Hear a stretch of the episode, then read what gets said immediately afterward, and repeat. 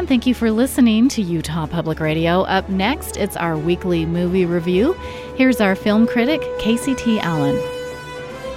For the beginning of this review, I'm going to say something I never thought I would say voluntarily. Meg Ryan is back in movie theaters across the country, and now that I've seen her new film, What Happens Later, I can confidently say, Nice try, Meg Ryan. Please go away and come back to theaters with something good. What Happens Later is adapted from the play Shooting Star, first produced in 2008 and written by prolific playwright and theater director Steven Dietz. This man is a co screenwriter for this film, which you think would help keep it from avoiding a fiasco of indecisiveness.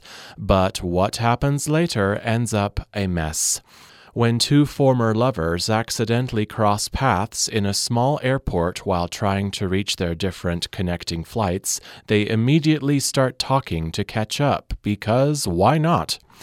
This conversation soon turns to rehashing old relationship wounds, mixed with complaints of spoiled younger generations and complaints of declining music directed by Meg Ryan, who co wrote the screenplay and serves as executive producer. What happens later overzealously vacillates between a sassy romantic comedy and a new age spiritual dramedy about serendipity and forgiveness.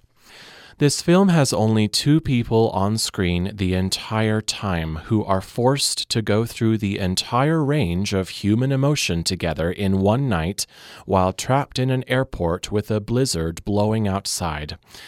Because this film tries to lead viewers through so many different emotional hoops in a 1 hour and 43 minute runtime, what happens later is not emotionally engaging at all.